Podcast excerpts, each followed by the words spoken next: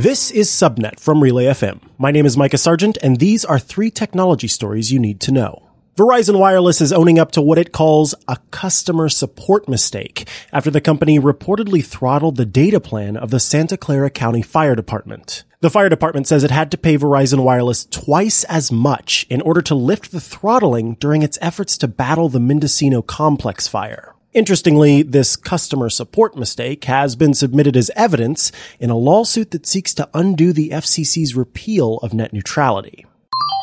Facebook says it has removed hundreds of Facebook and Instagram accounts after they were found participating in quote, coordinated inauthentic behavior. The pages, accounts, and groups originated in both Iran and Russia and targeted people in the Middle East, Latin America, the UK, and the US. The company says it plans to continue to work closely with law enforcement while also improving its automated tools and hiring more people to keep this content off of its services.